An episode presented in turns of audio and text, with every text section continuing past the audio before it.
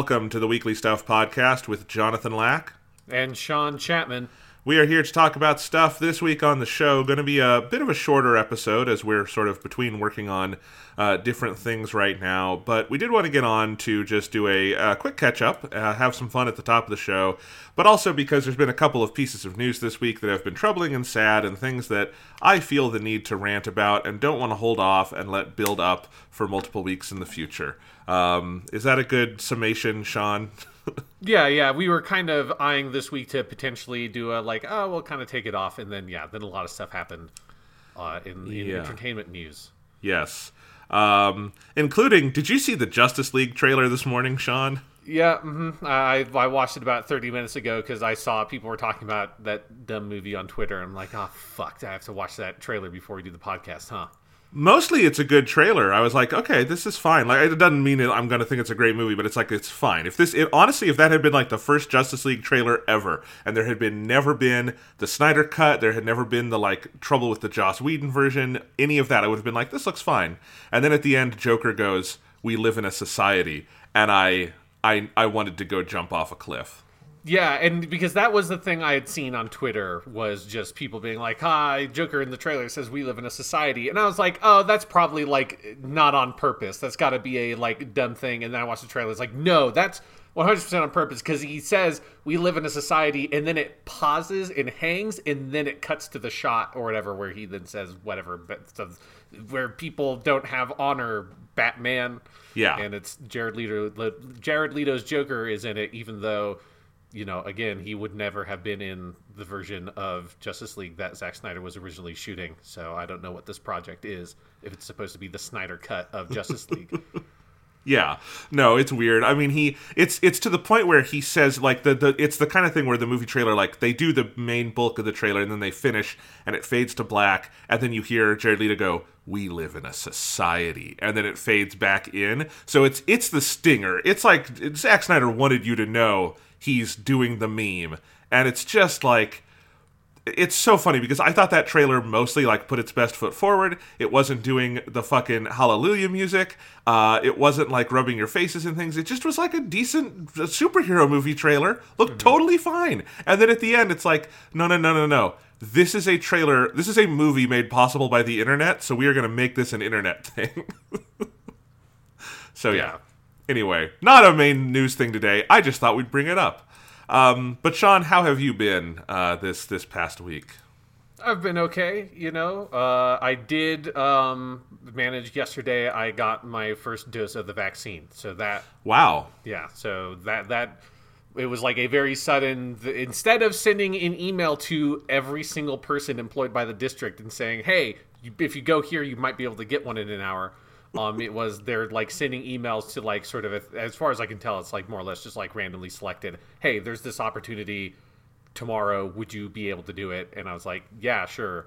Um, and so then I drove out at like six o'clock at night to for like it was like a 40 minute drive to some like place way out of the way. Um, and it is currently fucking cold in Colorado. It was four degrees last night. It is currently zero degrees uh, right now. Don't outside. tell me about cold, Sean. How cold is it over there? Negative five. Uh, and we That's have not that much worse than what we're dealing with right now. We have not seen double digit weather at all any time of the day since before the last podcast recording. We have not been out of the. We've mostly been below zero, uh, even during the day. It has been really bad. We've had a standing uh, National Weather Service alert to not go outside for more than ten minutes because you will get frostbite because yeah, of wind so, chill. Yeah, that's basically what it was like last night and yeah. right now. Fucking cold. Um, and it was like a very it was that thing where then I got there and it was like an hour long wait and it was just like oh my god and so I I mean I left to go there at like five forty and I didn't get back until nine o'clock at night. Jesus, so it was a long process.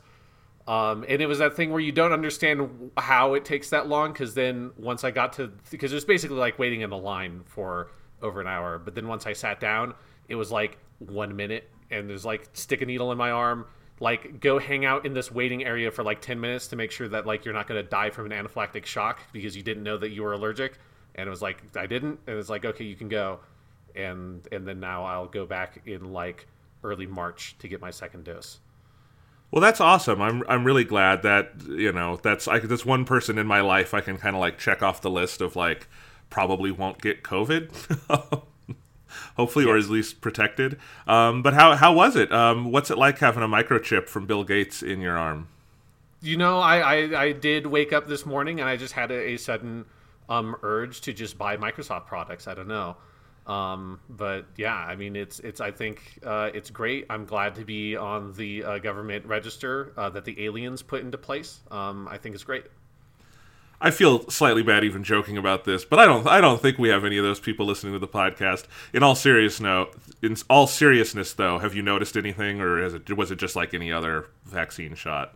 No, it's just like yeah, like a very slight soreness uh, when I woke up this morning around where the shot was taken, and that's it. Yeah. Awesome. Good to know. Uh, and I'm glad I'm glad you and other teachers are getting vaccinated, and that they have gone away from their Thunderdome approach, which I guess is what they were doing before, which is everyone come to this one spot and fight. yeah, it's yeah. It, it still is that thing where it's you just look at how just horrifyingly inefficient like the American healthcare system is. It's it makes no sense. Yeah, that like if you're like doing it by profession why not just like stockpile enough vaccine and then create a team to go to individual schools or have teachers from like a certain section of schools go to one location at a similar time yeah just do it? By that would be significantly more efficient than just some random here's some place in like the middle of nowhere where i like missed the turnoff to go into the building like twice because it was just like it was like really like in the middle of nowhere like it was pitch black um and snowing um, pretty heavily. And I was just like, where the fuck do I even go to get into this building? I'm glad I left like 20 minutes earlier than I needed to. Um, so it would have been nice if America wasn't just uh, the worst in terms of healthcare stuff, but. Yeah, no, I uh, you know we have lots of international listeners who who like to remind us of this, and yes, we know you're you're all lucky. You live in, uh, you have socialized medicine. It's great. We need it, but yeah. Anyway, um, well, that's good. Anything else going on? Uh, I I have well in my life. I'll just say I finished my exams, my comprehensive PhD exams. Uh, my last one was uh, on last Monday, so right after we recorded our last podcast, uh, and it went fine. So I've done all of that, and then it's just been.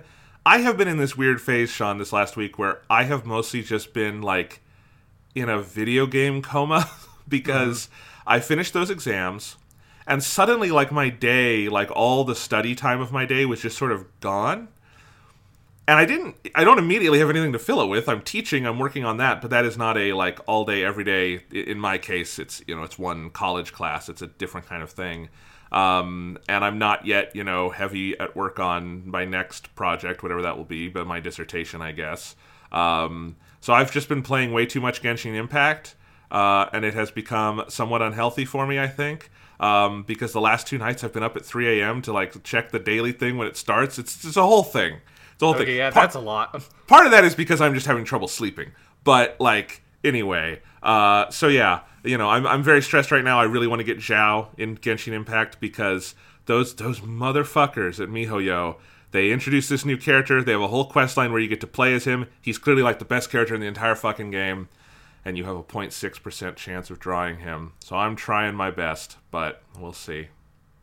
Yeah, they do. I really, really like that mission that sort of opens up the festival right event that they're doing because overall, I think that event is really cool. It's really um, good so far. I I've done like the next part of the story and everything unlocked for me today, and I've mm-hmm. been doing that. It's it's very good. I I have not I've seen a couple of like these sort of little events like they've done, but this seems like one of the bigger like event kind of things with like all fully voiced and all that stuff. Yeah, this is basically the third time they've done a big event like this. The first one was the meteor shower event that they did, which was a lot of Mona and Fischl stuff, and that one was really good. Um, and then the biggest one they've done is when they added in Dragonspine Mountain, and that was like a lot of stuff with Albedo right. and all that. Um, and so yeah, so the, this is the third one they've done.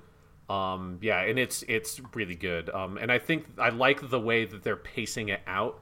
That it feels like it's because it's taking place over the course of like three weeks or so, and they're like giving you that here's a little chunk of new stuff basically every day to check in and do a couple of these little quests and then eventually here's like a bigger big story quest with a bunch of voice acting and stuff um, and then i've also gotten way more into the like tower defense thing they've put in than I thought I would. It's really good. Yeah, it's I- it was something where they announced ahead of time like these are the things that are going to be in our next big event, this this festival thing. And I saw a lot of it as like this looks really cool. They're putting Xiao in the game. He was really cool in the story, and I really like his voice actor a lot. Um, and then th- they were like, and there's going to be this tower defense thing. I was like, ah, that's probably going to be whatever. I'll I'll play it a little bit to get the like rewards or whatever. Um, but then when it actually came out, I'm I've been like shocked at how much fun I've had playing that because of how much it leverages the like elemental combat system really effectively.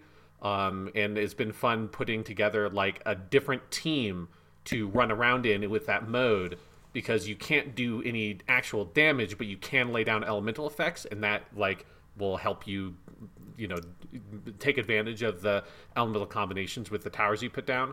So that has been fun, kind of looking at my team and thinking about the strategy of the elemental powers in a slightly different way. Um, and I've yeah, I've, I've just had a lot of fun uh, with that event over the past week. Yes, it's the Theater Mechanicus, I think is what they're calling it, and it's very good. I, I if you have not checked it out, it's very much worth it. I was playing it this morning.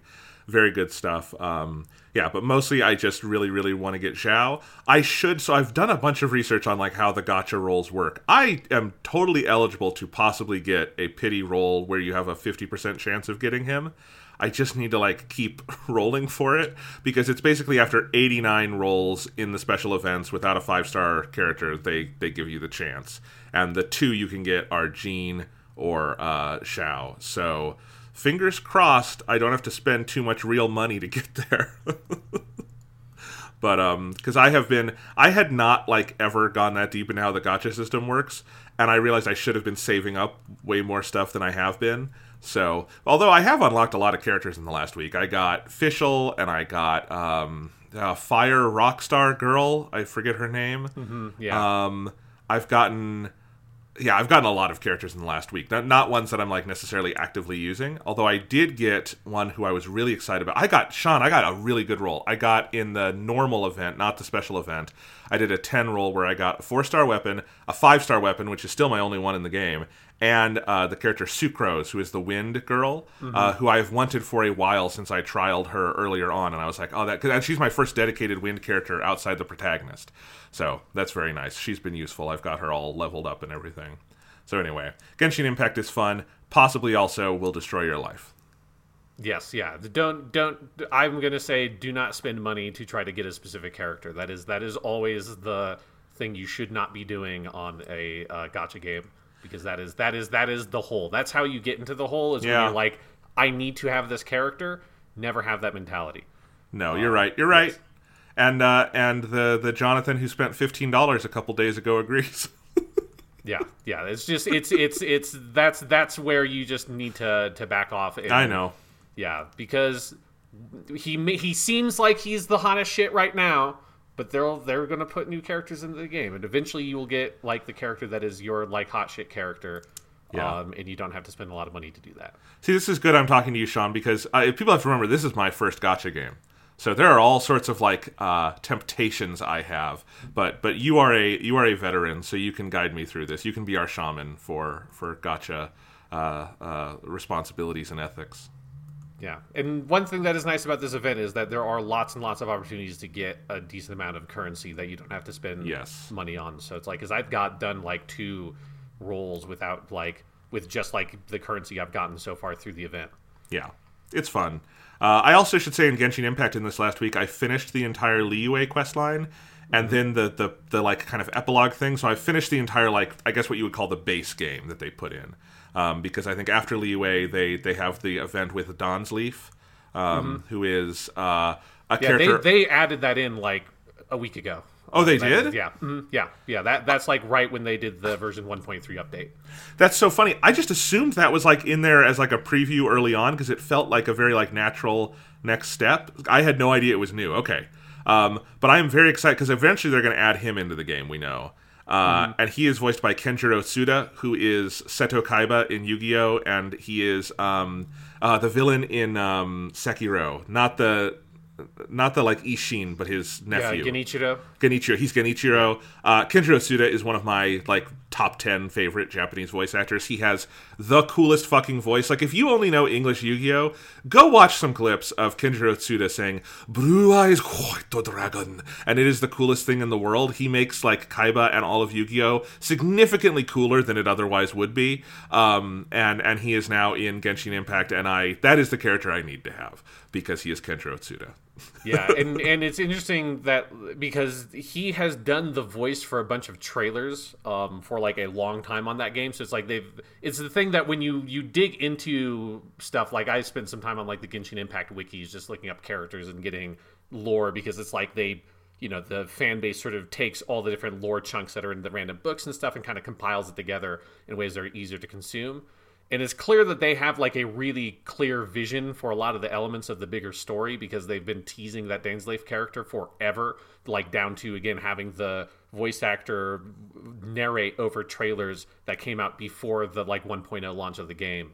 Um, and it's like it was like very cool to have him finally actually enter the story, and I yeah I enjoyed that just kind of wandering around with him. Um, what uh, this actually makes me curious. What um, gender did you pick for your main character? She's a girl. Okay, yeah. So I picked the male character. So in the the quest you go on with Dainsleif, what gender does he refer to as his like adventuring partner from the past? A male. Okay, so it's a female for me. So yeah. Okay, so that's he's- a- it's yeah, the I had- twin, yeah. yeah, I had assumed that it was your other twin, but I I wasn't sure um, if yeah because obviously Yeah. you would, it would change the voice line depending on what you picked. So yeah. Yes. Um, and and yes, I'm a girl named Sayla. That is what I chose for my Genshin Impact girl. Um, and I'm glad about that. She, you know, she's a she's a cool blonde girl. It, you know, and I'm a Gundam fan. It was very natural. Um, all right. Well, uh, Genshin Impact is great. I have also been playing uh, the new Nintendo Switch game this week, which is Super Mario 3D World plus Bowser's Fury, which is a bit of a mouthful of a title, but is a game every person who owns a Nintendo Switch needs to stop this podcast and go buy. It is a 100% must own for that system because you get um, Mario 3D World. For those who don't remember, was the Wii U Mario game. There was there was the new Super Mario Bros. U game, which was the like fourth new Super Mario Bros. game. But in terms of the original 3D Mario game, it was Super Mario 3D World, which is the sequel to Super Mario 3D Land, which was the 3DS game. I'm a big fan of 3D Land. I think it's an amazing Mario game. 3D World, I think is very good. Like maybe a notch below for me, but I do like 3D World as well. Um, it was a Wii U game, so like you know a certain number of people played it, uh, and now it is on Nintendo Switch, and you know a hundred times more people will play it if, if there is like uh, if there is a consistent arc here. Um, and it is a great game that people should play. It's a very accessible Mario game. It's a multiplayer Mario game. It's really really good, uh, and they have made actually significant improvements to it because you have online co-op with friends for the first time in any of these like Nintendo co-op games. So that's really cool, and that's a huge addition. Um, they've adjusted the movement speed. Mario moved way too slowly in the original Wii U version, uh, and you had to hold down Y to run, and you just would hold it down all the time. Now his run speed is his normal speed, and if you hold down Y, he has another level of speed. So that's a big adjustment. Um, there's animations they've added. It's honestly like of all the different like games they've ported from the Wii U, it's probably the one with the most like they're subtle but significant improvements. Um, they could have called it deluxe. For some reason, this is the one they didn't call deluxe. Um, the only other one that they've called deluxe that actually had significant new stuff was Mario Kart 8 because that added the whole battle mode and stuff. Um, but the other ones added nothing and were called deluxe. This added a good amount, and it's a great game. But you also get Bowser's Fury, and Bowser's Fury when they announced it, I had totally assumed that that would sort of be just a little like dumb minigame mode because they they've done this with a couple of other ports. So on the 3DS, they ported um, some of the Mario and Luigi games. And the first one, Mario and Luigi Superstar Saga, they re-released that as Mario and Luigi Superstar Saga plus Bowser's Minions, which was this kind of dumb little like tactical minigame mode that was not very good and the story was not very good. And I think when they announced this, I'm like, oh, it's going to be something like that and it's not. Bowser's Fury is the next 3D Mario game. Like in the lineage of Mario 64, Sunshine, Galaxy, Odyssey, Bowser's Fury is the next one. It is not as big as those games, but it is a full-fledged new 3D Mario game. You know, full camera control, Mario moves. It's it's kind of a mix in mechanics between sort of Mario Odyssey and Mario 3D World because this is packaged with 3D World. It has a bunch of the 3D World assets and, and items and stuff in it. Um, but it is completely its own thing, and it is a fully open world Mario game where you are dropped into a big contiguous open world where you can basically after doing a couple things, go anywhere. And uh, all of the stars that you collect, which are cat shines, because it is all cat themed, because it's it's Mario 3D World. That's when Mario got furry. I do love that they chose a title in Bowser's Fury that you can just very easily read or write as Bowser's Furry because he is. Um, but anyway, uh, in Bowser's Fury, so contiguous open world, like Mario Odyssey, all of the stars are just on the map, and when you get one, it doesn't like kick you back out to somewhere else. Um, but unlike Mario Odyssey, which is a series of separate worlds, this is all just one big contiguous open world. Uh, you even basically have a vehicle in Plessy the dinosaur, who you just ride around on the ocean because it's a series of islands sort of on an ocean. Um, and it is bar none, one of the best Mario games I've ever played. I've played all of them. Um, it is just a phenomenal new Mario game. I really hope they do a kind of like it's kind of like Astro's Playroom, where I'm like, this is great, and they need to do the full sixty dollar video game version of this.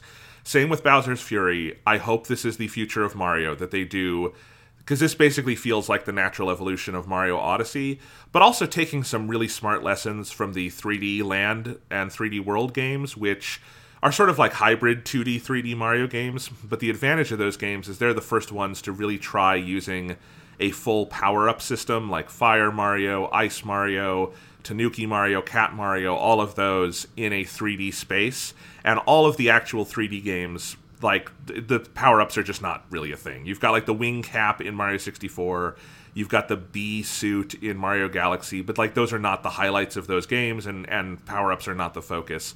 The 3D games uh, really uh, the 3D World and Land games really make great use of power ups, and that all carries up over into here.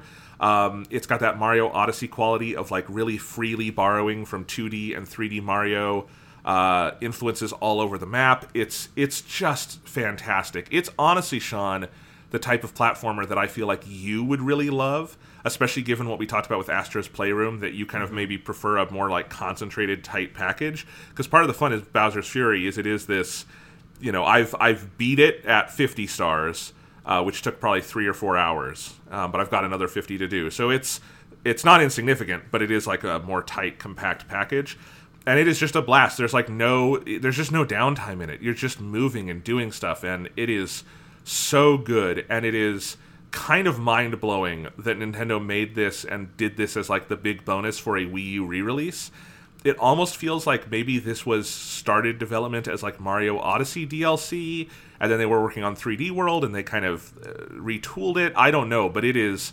very very cool. And you put that together with Mario 3D World, and this is a this is one of the best things money can buy in video gaming right now. It's really good. So about how much, like how how long is Bowser's Fury? So there are a hundred stars to get. Uh, it takes 50 to beat the game. I beat the game in one day, but I probably played at least three hours in that day. So I would say to get the full 100, it's probably going to be in the like six to eight hour range, I would imagine, because the second 50 are always harder. Mm-hmm. Um, because it's you've already gotten the low hanging fruit. Um, so like a significant uh, time investment. I mean that's that's not as long as probably like your first playthrough of a Mario 64 or a Mario Galaxy, but it's longer than any 2D Mario game probably. Um, and certainly as a bonus to another game, it's very big. You know, if this were a standalone DLC, you'd say, "Wow, this is a significant like DLC expansion." Yeah, it's interesting just because it doesn't. It, I guess like I had never had a clear idea of what it was like, what Bowser's Fury was supposed to be before the game came out. Like it just seemed like it was uh, a weird add-on, but they didn't never like feel like market it particularly effectively. Because yeah, because I've heard from a lot of people now that it's really really good. And i was like really? I just thought it was like a multiplayer mode or something. It, i felt like they kind of didn't get out there and kind of message what this was supposed to be like. Uh, i agree. I, I think the messaging was a little off because i didn't start to hear interesting things about it until like last week. Um, and it's actually less multiplayer than the main game because the main game is a four player uh, you can play as Mario, Luigi, Toad, and Peach, and you can have four people playing together. This is one player, and then Bowser Jr. is following you around, and you can give a controller to someone to do like certain things with Bowser Jr., but it's it's like the kid will play that with their parent, you know. Um, so it's just a big dedicated single player mode, and that is really cool. And yeah, I don't know why Nintendo didn't like market it more heavily or effectively because it's just it's the next Mario game. Like there's no other way to say it. And Very the, cool. the yeah, and the Bowser's Fury part of the title is that the whole premise is that Bowser has grown extremely big and he is angry and every 10 minutes or so while you're playing he will go into like a fury mode and the map will change and a bunch of shit will happen. Uh, and there's a bunch of stuff that you can only do during those times. But then each like number of stars you've collected you do a big boss fight with bowser where you get a special big cat bell and become super saiyan cat mario which you've probably seen the pictures of. And you are the same size as bowser. And then you are doing a big boss fight with bowser on the entire open world map and i say on because like you are really big so you're like jumping over these levels you've already played it's really cool and i think they're the best bowser boss fights in any mario game because in most mario games back to the original 1985 game Bowser, you never fight directly. You sort of just like you jump under him, or in Mario 64, you wait for him to do something and then you go grab his tail. Uh, in Mario Galaxy, you wait for a pattern to end and then you kind of you kick him when he's down. Um, in this, you actually are sort of empowered to like fight the motherfucker, and I'm like, this is I don't know why this took 30 years, but I'm glad it's really fun. So yeah, No, they just had to rip off Sonic the Hedgehog. That's all it took. It is very Sonic the Hedgehog. Also, when Bowser is in his Fury mode, I 100% believe that someone told the musicians, the composers, we want One Winged Angel, but for Bowser, because that is 100% what the music is. It's not as good as One Winged Angel, but like, go look this track up, like, try to find video of it or something, because it is like a choir over like big heavy instruments doing like Bowser's version of One Winged Angel. It does like on like the big stings. Does the choir just like belt out the name Bowser?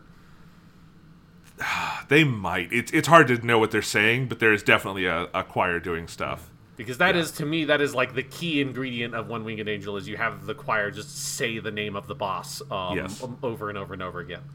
Yes. All right. Um, let's see. So so that's what I've been up to. Do you have anything else to tell us about Sean?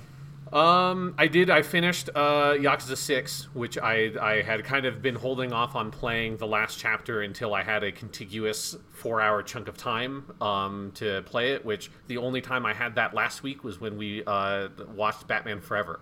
Um, so you know that was watching Batman Forever was definitely a much better use of my time than finishing Yakuza Six. Uh, but yeah, so a couple of days ago, I guess on Friday, I, I finished it, and it's very, very good. Um, the ending is great. It has, it does a thing that I think is very, very Yakuza, um, where it sort of has, it, it has an ending that you, where it's kind of a little bit of a fake out ending, and it cuts to credits, and then it, like halfway through the credits, it's like here's the real ending. Um, it's like and it's I would call it a post credit sequence, but it's about 15 to 20 minutes long, which I don't think you can say it's a post credit sequence at that point, uh, because it's more of a like they use the credits as like a narrative device to like create a break basically in the ending that's very dramatic.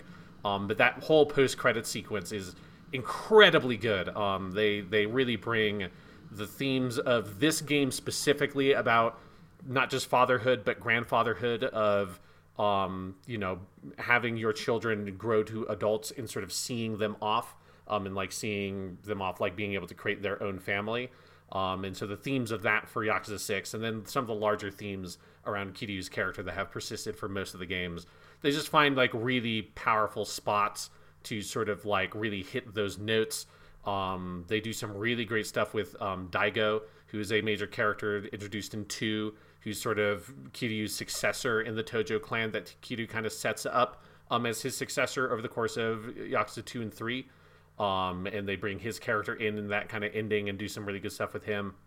And then the last like five minutes is just completely killer. Like it, it is clear that they had a really great idea it feels like it was almost like their idea for what the last like cinematic sequence of the game was was like they had that vision and they're like how do we make a game that leads up to this like sequence of interconnected shots because it's just like the editing and everything is so fucking good um and like the kind of beat that they'd use to sort of like send off Kiryu as the protagonist of these games is is like absolutely perfect. So, um, Yakuza Six, very good. I, I I got like weirdly emotional at the end of it, feeling like you know, obviously there's still Yakuza 7 to play, but with this being the end of Kiryu's story, it's this thing where I've been playing these games since January 2017 and like barreling through these. And it made me like think back to one of my my most distinct memories around Yakuza 0 was right around when I started playing that game is when I went to the Denver Metro campus to um, have a meeting to like see what credits I had that would transfer over and all that stuff to get into the teacher license program.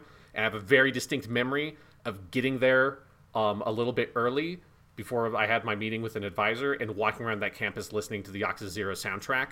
And it is weird to feel like, fuck, like how how much has changed like over the course of me playing these games because it is very much that kind of ending that is making kind of like reflect on things um, in your own life. So Yakuza is great. Yakuza Six is great. It's I would say if you're putting all of these games together, including Judgment, I would say Yakuza Zero is the best one. Judgment would be the second best, but I would say Yakuza Six to me is the third best of um, all of these games.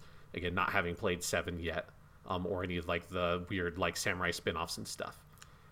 That's awesome. That's really cool to hear. I had been really excited to hear what you thought of the ending because I feel like whenever Yakuza 6 came out, it got kind of like muted reception in the US or like wasn't like paid a ton of attention to. And I'd seen some conflicting opinions and I was just like uh, curious what Sean was going to make of it. And it sounds like it was very good. So I yeah. am excited about that. I think it's the kind of thing where if you didn't play all the games, it doesn't. It's not going to have like the emotional oomph in the ending, and I think that's part of what happened with six. Was I think there were a lot of people who played zero and then played six because six came out over here like six months after zero came out over here. So yeah. I think it's like if you you can get some of that impact, but um, particularly a lot of the stuff in the ending, specifically that ending 15 minutes or so, you need that like have spent time with all of these characters to um, have that that kind of emotional resonance because it is very much a like it's like not a season finale, it's a show finale, right? It has that kind of feel right. to it um, where you've spent so much time with all these characters, especially if you were someone who started playing the fucking PS2 ones. Um, I can't even imagine like how if you were a fan since then, I think that that, that ending would hit for you very hard. Awesome. Well, that's really cool to hear. Um, all right. Well, should we dive into the news? Yeah. What's going on in the news, Jonathan? All right. My first news item is called "The Whole Joss Whedon Thing."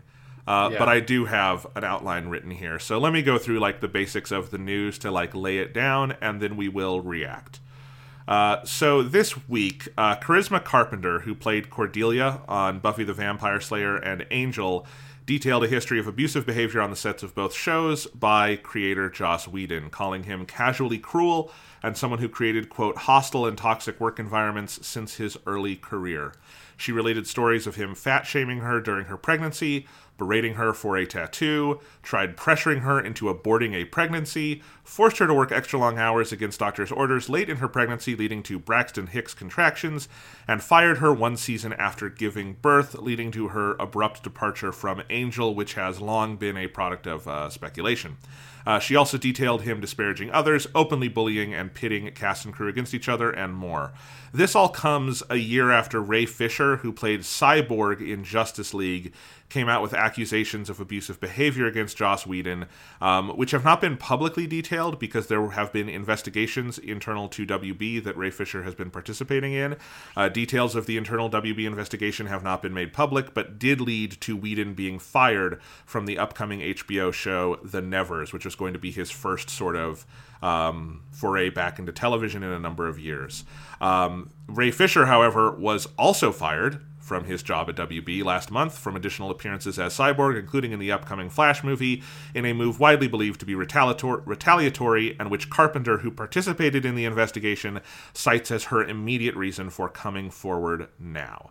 Uh, since Carpenter's statement, additional accusations have been made by Amber Benson, who played Tara on Buffy, who backed up accusations of a toxic environment, and who was also notably killed off suddenly from the series. Uh, writer Jose Molina, who was a writer on Firefly, backed up these uh, uh, accusations, particularly the idea that uh, Whedon is a cruel person um, who felt, quote, being mean was funny and enjoyed, quote, making female writers cry during notes sessions, even boasting about a time he made a writer cry twice in one meeting. Uh, and Michelle Trachtenberg, who played Dawn, the little sister on Buffy the Vampire Slayer, uh, who was an underage girl during the series, uh, backed up Carpenter and reported that there was a rule saying that Whedon was not allowed a room in a room alone with her during production on the series. Sarah Michelle Gellar, James Marsters, Eliza Dushku, and Anthony Stewart Head have all voiced support for the accusers. So that is where we are as of now. Um, for whatever reason, Joss Whedon is still uh, like represented by his agency. Um, he has not responded to any of this. Uh, there has not been additional fallout. He's not working on anything at the moment, so there's nothing for him to be fired from. But uh, yeah, this is bad, and he needs to, it. It just needs to be the the state of things that he is never allowed on a movie set again. This is terrible, terrible stuff. And one of the things that's like really frustrating about it is that like this this is not the first time that information has come out specifically about Joss Whedon in this context because it was a few years ago, right? That it was it was it his ex wife. Yes. Um, so yeah, it was around 2017 because it was also around the time of Justice League being produced that. Uh, his ex-wife detailed in a statement that he was um, i mean the headline was that he was a serial cheater uh, an adulterer which on its own is one thing, but she also detailed in there some pretty creepy behavior from him and statements like that he would tell her, Hey, I'm surrounded by all these young girls on set. What do you expect me to do? Like that kind of stuff that sounded pretty predatory. Um, but we didn't have a ton more than that until the Ray Fisher stuff. And the Ray Fisher stuff was interesting because because of those investigations, Fisher was not like detailing it publicly. But I mean, there was a lot of smoke there because the entire cast of Justice League was on his side. Like they voiced support. Um, I think one reason why the Zack Snyder cut stuff came together maybe as fast as it did is I think there seems like there's a pretty strong sense of solidarity among that cast in really disliking Joss Whedon uh, and liking Zack Snyder, who we shit on his movies. I've never heard a single word against Zack Snyder as a person. It seems like he's a very nice guy to work with, uh, and and clearly that counts for a lot because otherwise he would not be making this fucking director's cut. Um, but yeah, it's there's there's been a lot of a lot of smoke, and this is very very direct evidence of fire, as was the the WB investigation that led to his firing from the HBO show. Yeah, yeah. It's just has been this thing where it, it's felt like for a while now, Joss Whedon, like at least like in my head, Joss Whedon has been on the shit list for for quite some time, but it never felt like more publicly that that's caught on for whatever reason. Um, and so this, it feels like maybe this is finally like now people more broadly pay attention to this. Like, yeah, no, like fuck this dude. Um, he made some really good stuff. Like you can still like Buffy, you can still like Angel. Like I like those shows, um, but yeah, I, I don't know. It, it's it's it's nice to see that's like this thing that feels like I I never really understood why the Joss Whedon stuff never was catching on when you'd get little bits and pieces of it. Um, so hopefully this like actually really sticks to him, um, because yeah, it's particularly it's that uh, you have to wonder what the mindset is for people making a TV show when you have to have a rule that says that the showrunner is not allowed to be in a room alone with an underage actress.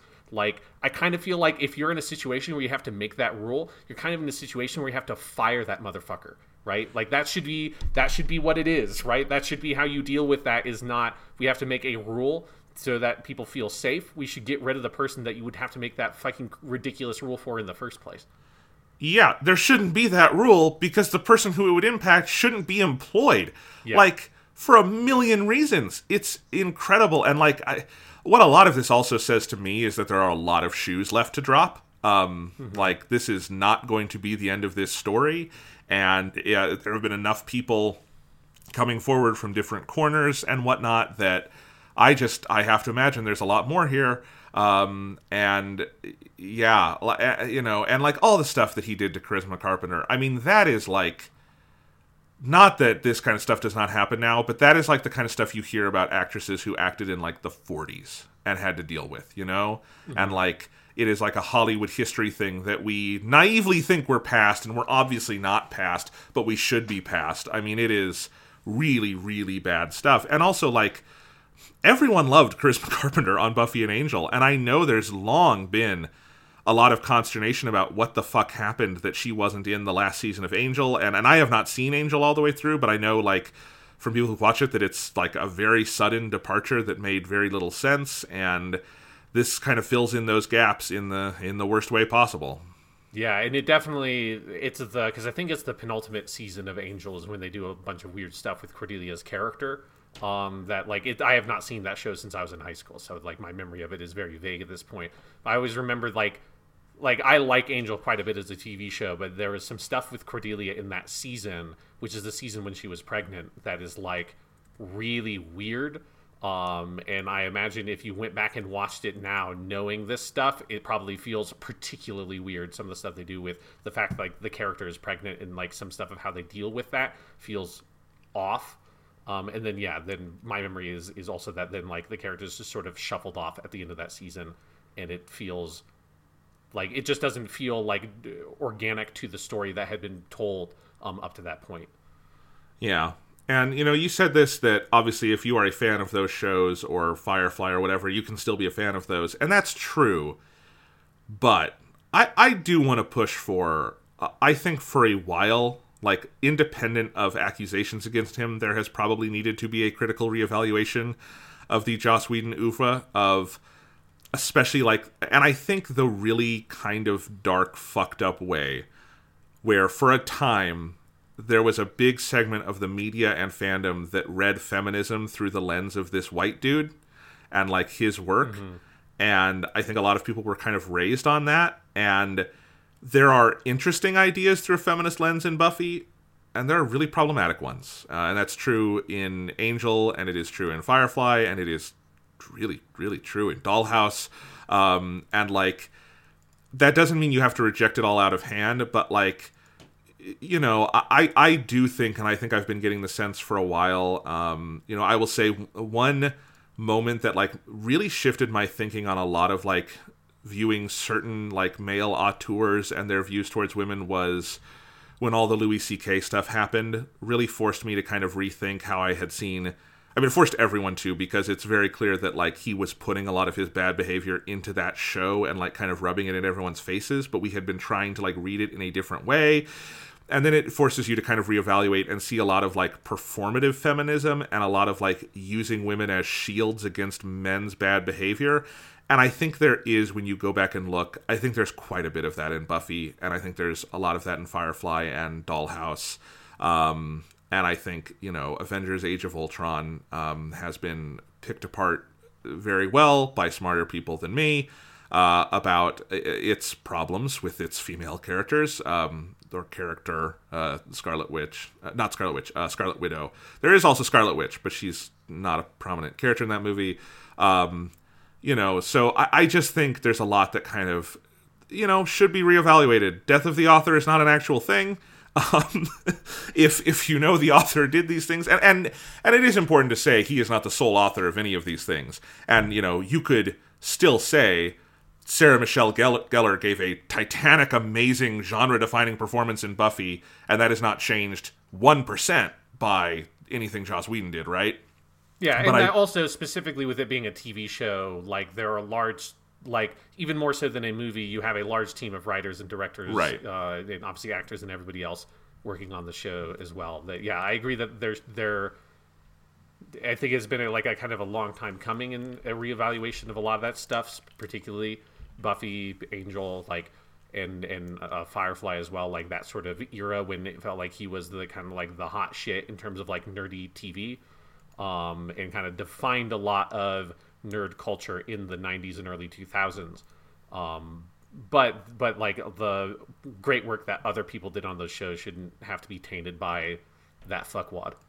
It shouldn't be tainted, and part of the reevaluation should also be seeing how Whedon sold and fans helped him sell a really auteur brand through this stuff where everything, even though these are big TV shows, um, are reduced to the one guy, right? And this is something um, you know Charisma Carpenter talks about, I think, too in in hers, and that people have talked about now is that like you know she is suffering for this art like very directly and someone else is taking credit uh, this also came up again this week because we got this big profile of shelley duvall uh, who played wendy torrance in the shining and the shit stanley kubrick put her through and how that is a case of the male auteur getting credit for the female's like genuine like pain and suffering for the art um, and you know i think these are all things to reconsider you know like Whedon could have been out there like, uh, for instance, Vince Gilligan, who who did Breaking Bad and and co-runs Better Call Saul. Any interview with Vince Gilligan, he will be the first to lay praise on a million people. I have heard him on a million podcasts say he hates. He says the French have given us many good things, and auteur theory is the worst thing they've ever given us. Like he's someone out there like being like, no, I'm not an auteur. This is not like this is a collaborative medium. Collaboration is everything. Blah blah blah. Joss Whedon was not that guy and like Yeah. there there is something to be suspect about that when someone pushes especially in a medium this collaborative a singular vision of control uh, that they want to be associated with uh, and it, it it should lead to a higher level of scrutiny doesn't mean everyone who does that is bad but it's something to scrutinize um, you know i it's it's been a weird time because so avengers age of ultron was 2015 um, and I think it is significant. He has not made a movie since then. He has not released a TV show since then. The only thing is Justice League, which he reshot, but his name is not director on that. He's an executive producer and co-writer on that film. In its, I mean, he did direct the theatrical version, we know, but like DGA rules and stuff. Um, and I do wonder when I say there's other shoes to drop. I think part of it is you don't make Avengers and Avengers Age of Ultron and then not work for five years by accident, if you know what I mean. Like, something had to be going on persistently with him in productions that I feel like would lead to a general resistance to hire him for stuff, and that we were only now getting this HBO show he was going to do. And I mean, it is super weird. HBO right now is marketing this big fantasy show from Joss Whedon, and they they're not using his name in it, and that is, uh, you know, that's that's that's uh, crazy and says a lot about how bad this shit is, uh, and how bad like HBO knows it is because they have the WB internal investigation that we don't have Right. Yeah. Um, because they were they had pulled his name off of it before the Carpenter stuff came out. So they knew this was coming. And I and I do think maybe there is also something gross about them not making any of that public. But we will see. Yep, I- we'll see. It's you know, it's far from done of like shitty dudes in media. Um, Yeah. that Hopefully, you know, again, is that thing you always have to remind yourself when this shit comes out that it's like it is good that it is coming out, even if it like makes you feel like shit because you think about now Yeah. because now you know how bad it was for a lot of people. Um, but it's Yeah. good that we're that that this information is getting out there. You know, and speaking of Ray Fisher, who is so brave and heroic in all of this, Yeah. Um, it is one reason I actually am planning on and interested in watching the Snyder cut of Justice League is it sounds like he was very invested in that character of Cyborg and that he and Snyder had a plan. Like he and Snyder have said many times, and I don't know if this is true, but they've said many times that they really felt like he was like the key point of view character of that film in their version. And I think part of Ray Fisher's frustration is like apparently like there are no scenes from the Snyder version uh, with Cyborg in that. All of his stuff was completely reshot by Whedon, and it was really bad, as we all know in the theatrical cut. That version of Cyborg just there's nothing there. And Cyborg is a cool character who you could do a lot with. And you know, I am I feel like I want to give the chance to like see that work in whatever form it was originally in, and see what what they were planning because. Uh, I, I am pro cyborg getting cool stuff to do in movies. Um, and, you know, uh, I, I'm curious about that. That's tangentially related to the Joss Whedon stuff, but just something I've been thinking about. Yeah. I just wish that it wasn't going to be four hours. Yeah, yeah, yeah. Yeah, because Yeah. I, I, because I, I love the cyborg character. I, I, I mean, particularly from the Teen Titans comic, but or the Teen Titans cartoon, but also some of the stuff in the comics. Um, but it's like, please, could could we have like a like the opposite of the like extended edition version for whatever they're doing with the Snyder cut, so I can get like a two and a half hour movie at max. Just, don't wanna watch I, I a guess we'll, one, we'll watch I'm it in chunks. I don't know. I don't know. Yeah.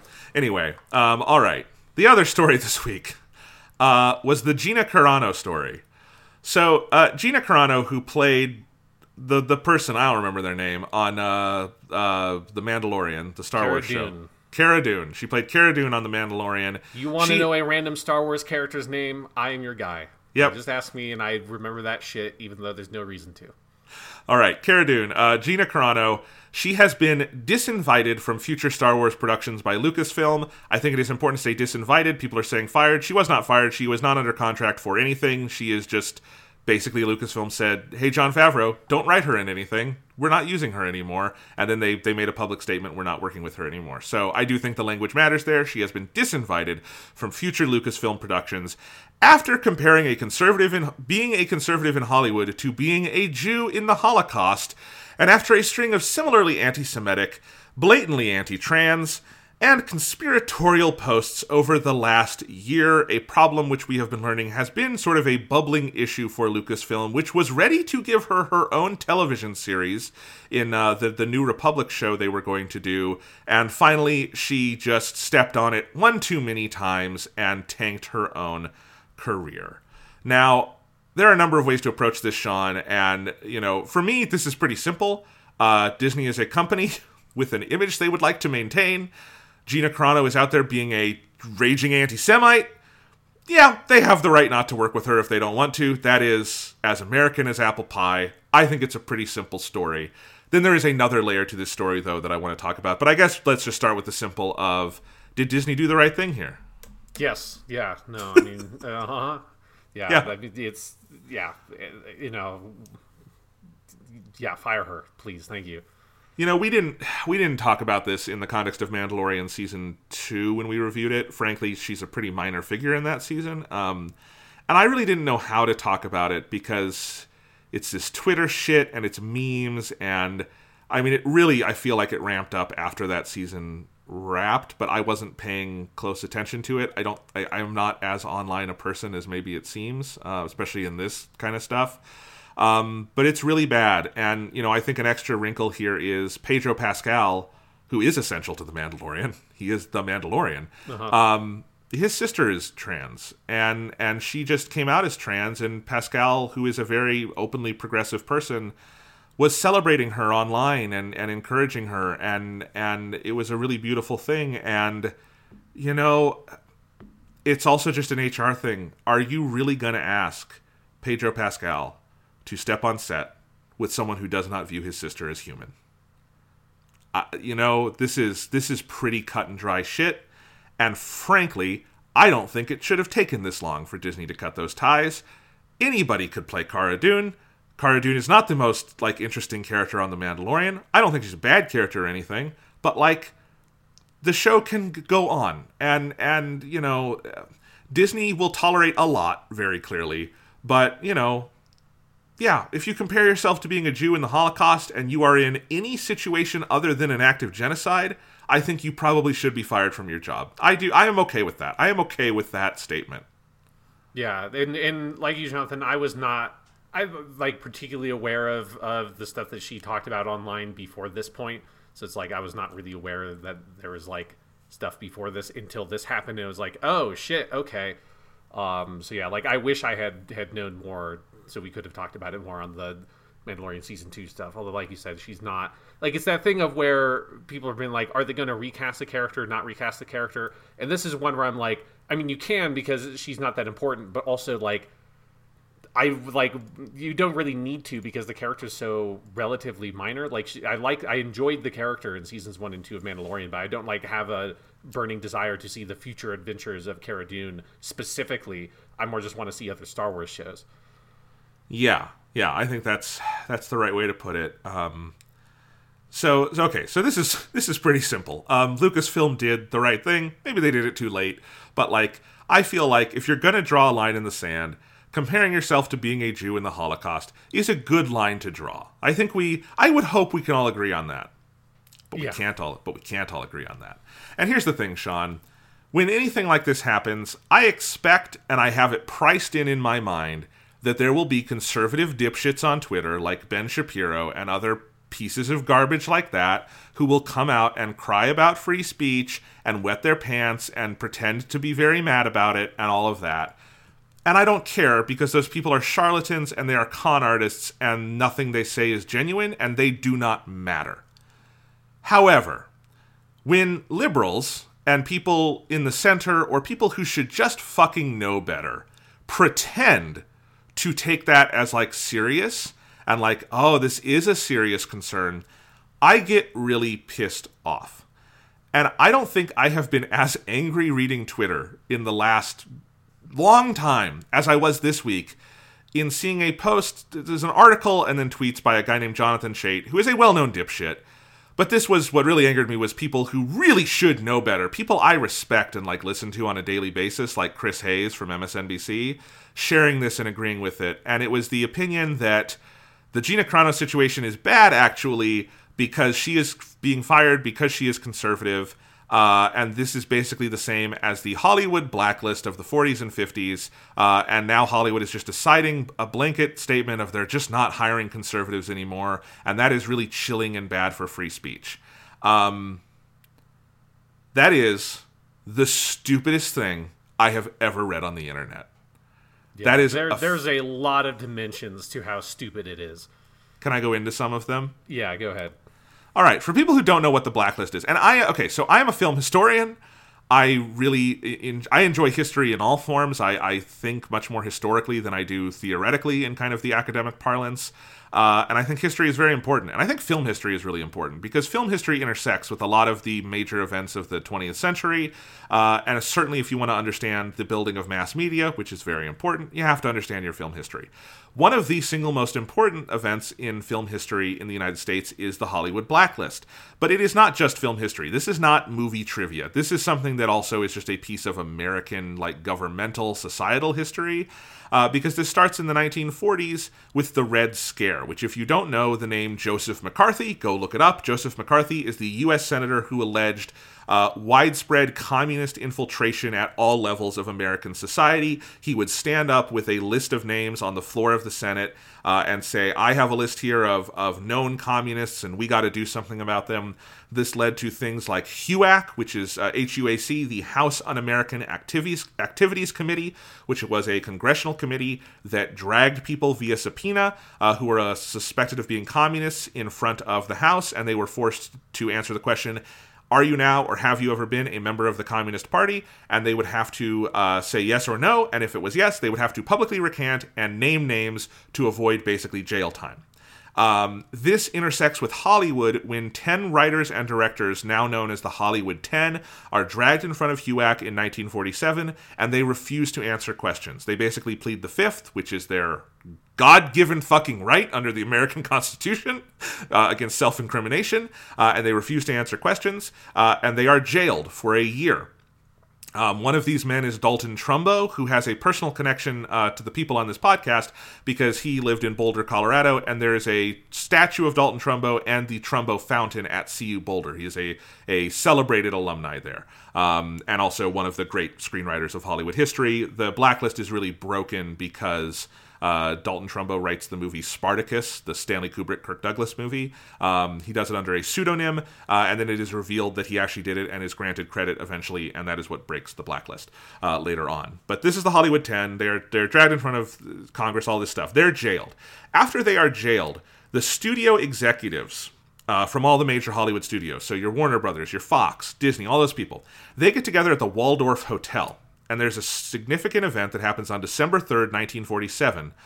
It's called the Waldorf Statement, where they draft a statement, a collusion statement among all these studios, to say they will refuse to employ any actual or suspected communists, which creates the blacklist, which is a, a an official uh, deal agreement between studios to refuse to employ anyone they suspect of being a communist. And that is a broad definition because if you haven't noticed, Americans aren't very good at nailing down what a communist is and isn't. Um, this is kind of a historical trend in America. And so, really, it's an excuse to fire anyone um, with any leftist intentions, kind of whatsoever. Um, it is very bad, it gets out of hand very fast. You know, so this is an official hiring blacklist. Um, throughout this period, you have HUAC continuing to go on. You have um, friendly versus unfriendly witnesses. You have a lot of people in Hollywood who I would say forever shame themselves by going in front of HUAC and naming names. They out uh, other people in Hollywood who they say are communists or suspect of being communists. Some of them are, some of them, most of them are not. Um, you have people like On the Waterfront's director and writer, uh, Elia Kazan and Budd Schulberg, respectively, both go name names. They become sort of pariahs from it. On the Waterfront is a allegory uh, that is trying to defend their own point of view. The movie becomes much less fun when you view it through that lens. Um, Walt Disney went and named names. Um, there were lots of people. Ronald Reagan oversaw a lot of this and frankly came to political prominence through the blacklist because he was the head of SAG, the Screen Actors Guild at the time, and he was militant in trying to drive communism out of Hollywood, and he spearheaded a lot of these efforts, and he named all sorts of names in front of HUAC. And remember, if you went and named a name at HUAC, that person would either be dragged in front of HUAC and recant and name names themselves, or they would be blacklisted from ever working in the industry again. Um, the the heights of this are so extreme, Sean, that we kicked Charlie Chaplin out of America. Charlie Chaplin, who at one point, uh, this has been like proven historically was the most famous person on planet Earth in like a pre World War II world. He was the most like recognizable face on the planet. Yeah, in 1952 he made a trip to Britain and the FBI took away his passport and visa, refused to ever let him enter the country again. His wife had to go back and get their shit, and they eventually wound up in Switzerland. Uh, and they never came back to the United States, except once Chaplin was finally able to come back to accept a Lifetime Achievement Oscar very late in his life. Uh, yeah, we kicked Charlie Chaplin out of America. We deported him during this. Yeah, Sean, it's, can you can you explain the problems with comparing this to the Gina Carano situation in case it's not fucking clear enough? I mean, oh my god, there's I mean too many. I mean, one is I'll, I'll just say you know if like the the one of the most famous works um, about this period of American history and this particular dynamic is the play The Crucible, which yes. you know is a play about the Salem witch trials. Um, which that that is a more uh, apt comparison of the historical witch trials than uh, Disney deciding to fire Gina Carano for being publicly racist and anti-Semitic. Yeah, which yeah. yeah. like like it's like I don't even know where or how you say like where you actually start to break down how these two situations are dissimilar because there are no similarities.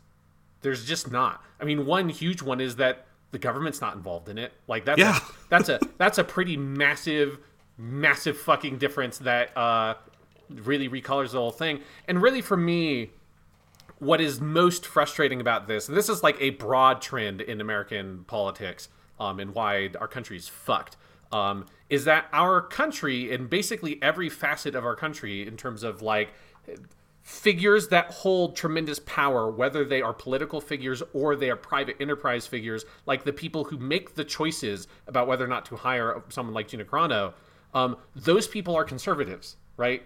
The country is run by people who are on the right because they're rich people and rich people are on the right politically because by being on the right they maintain their power and their influence so it is like a really weird thing to see people like politically shoot themselves in the head basically by accusing this whole buying into this weird conspiracy theory that is also in and of itself anti-semitic because it comes from like fundamentally this like the conspiracy theory that the Jews run Hollywood, right? Like that's where all this comes from.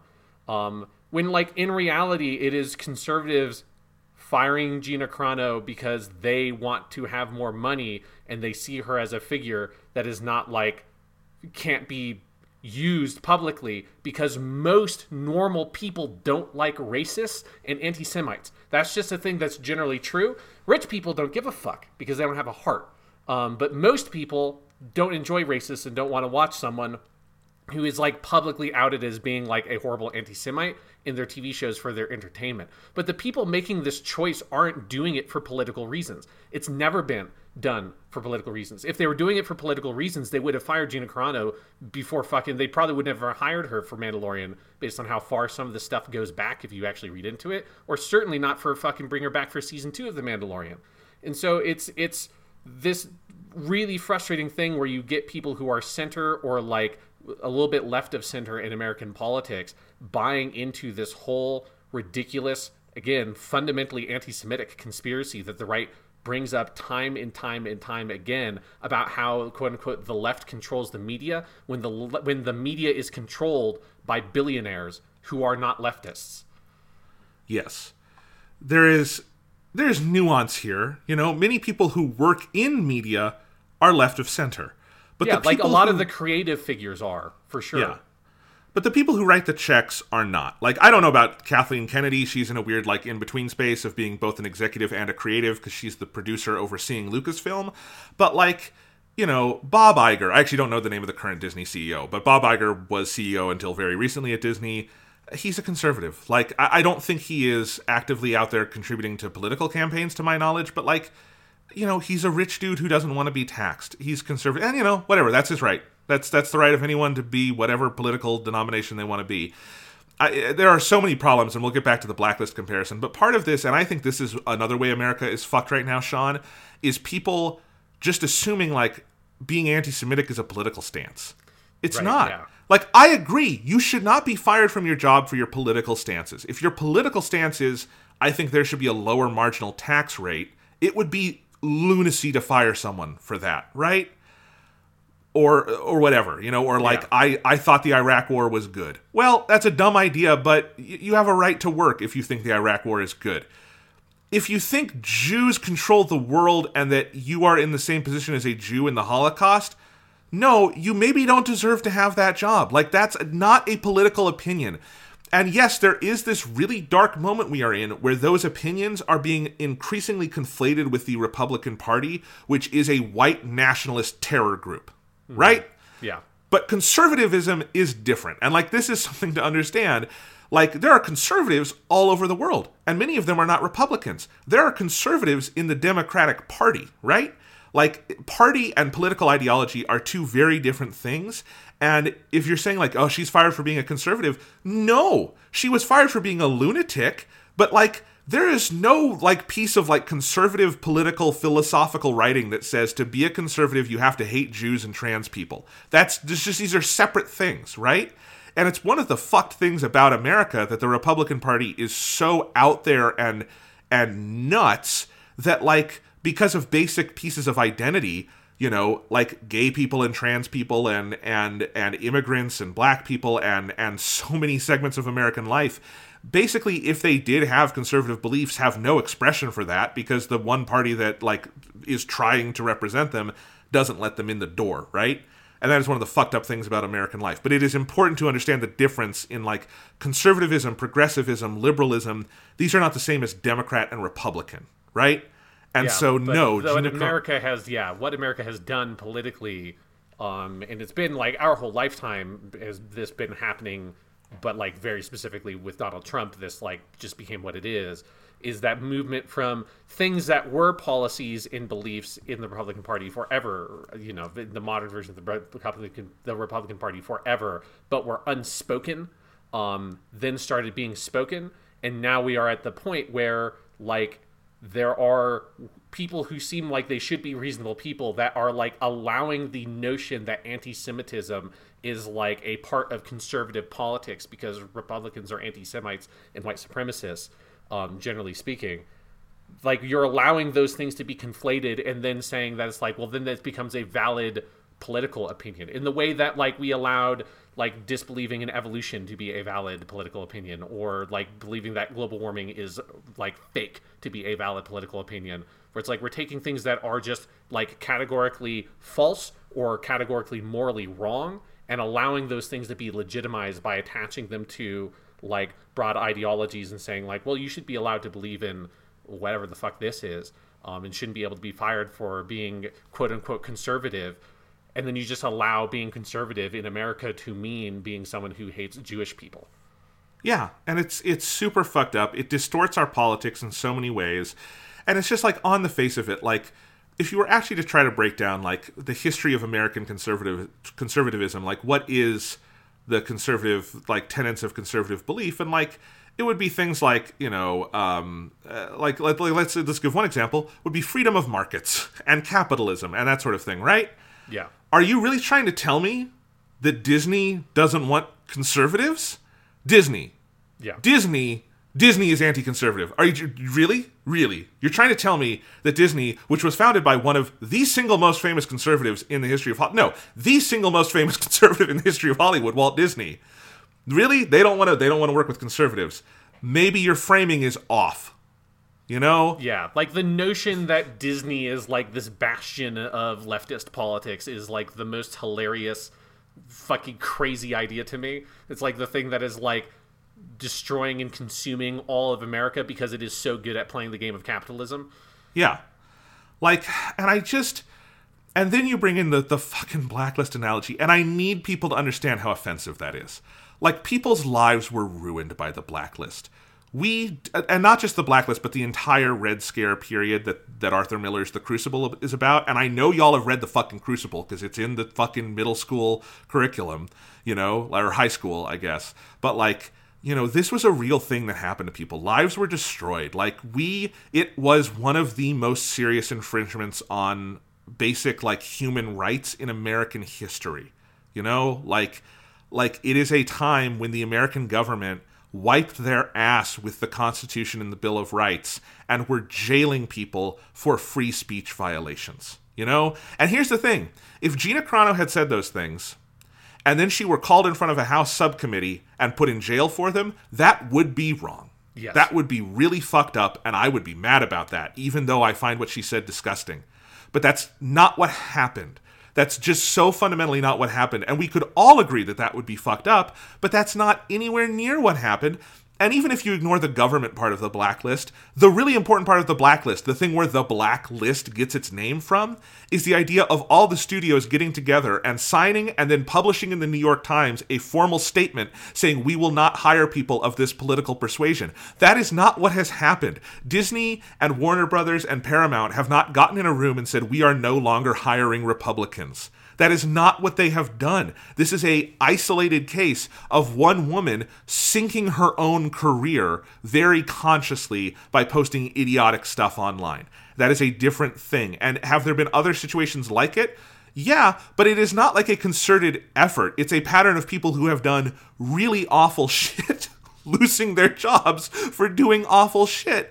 And just at a certain point, like, people need to understand what free speech actually actually means. They need to understand um, the role the government plays in this versus private industry. There are just so many layers to this, and it is just to me like when I see again, like like Chris Hayes is a guy I really respect. He's one of the only news programs I actually regularly listen to. He uh, has been by far the best reporter on any major network on coronavirus, so I have been listening to him a lot in the last year.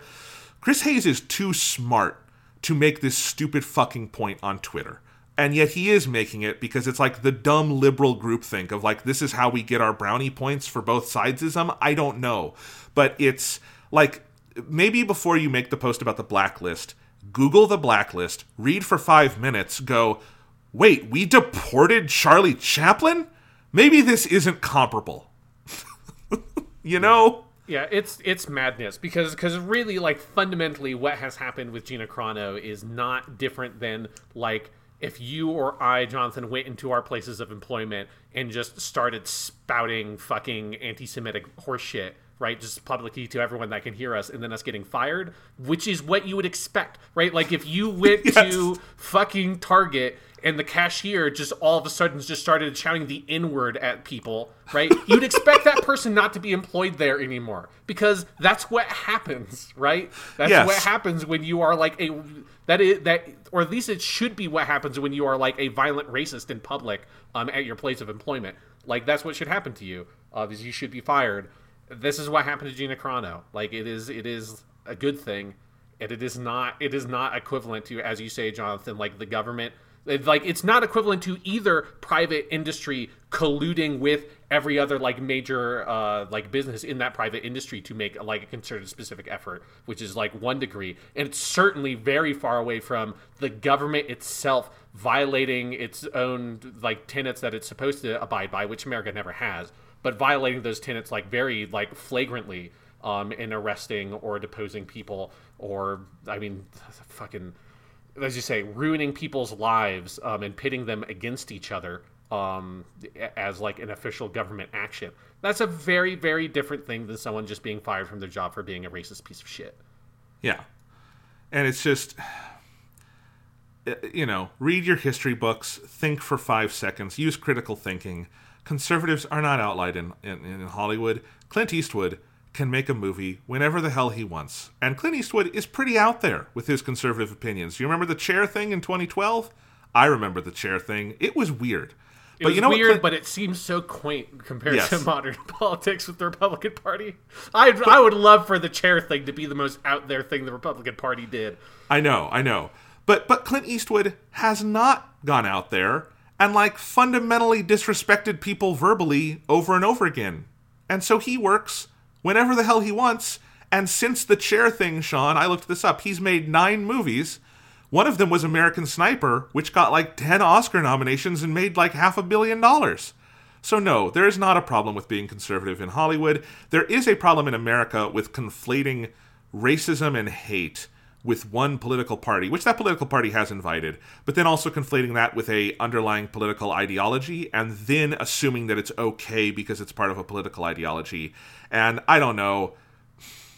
Maybe ask Angela Merkel how that worked out for her country, because I'm sure like there are people in uh, in countries who've actually been through this shit who could tell you like, no, it's actually really dangerous to go down that path of just assuming hate is part of like free speech and just allowing it.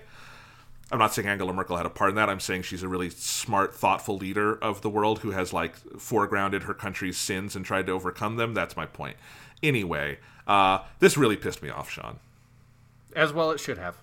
Yeah, yeah. And uh, hey, we did got to do a little film history.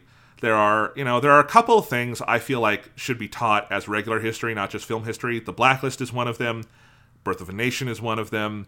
Um, Uh, World War II and propaganda in general obviously is one of them that everyone should know. People should know the like propaganda tactics of triumph of a will of, of the will, so that when you see, you know, Batman beating a tire with a hammer in Batman v Superman, you go, Ew, that.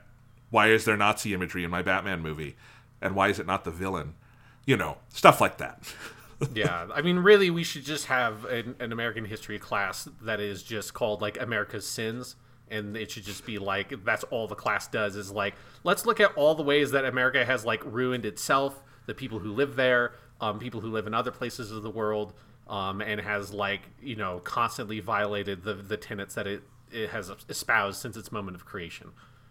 I would just settle for us teaching 20th century American history in schools because we usually like cut off around like World War II and we don't mention Japanese internment and then we don't get into like the Cold War in Vietnam and Reagan and all this like horrible shit. Um, and we just make history seem very no where we usually end is civil rights because martin luther king jr fixed everything and america is magic and unicorns now. Yeah after uh, mlk it's just utopia land right? That's what's yeah. that's what american history is. Don't don't talk about what happened to mlk though. It complicates the story. No yeah let's not talk about the fbi yeah, yeah. Oh my god, the FB fucking I. Anyway, so I know this is a more political topic than maybe we usually get into here, but I had to get it off my chest. Fuck everything. You know what's good though? What? Genshin Impact. Genshin Impact is good. Let's let's try to end on a high note, Sean. Genshin Impact is good. Uh, I have been watching uh, the anime Death Note. I've been rewatching it for the first time in many years because I got the Blu-ray set. That show's great. Love that show. Uh, I've been having fun with that. We're going to be doing more Gundam soon. I'm looking forward to that.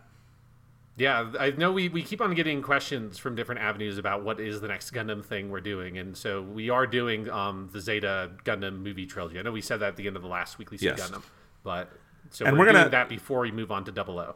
Yeah, and do you want to do that next week? Yes, yes. Okay, I, I, I have all my movies ready. Okay, I'm very excited to, to get back to good good stuff like Gundam. Yes.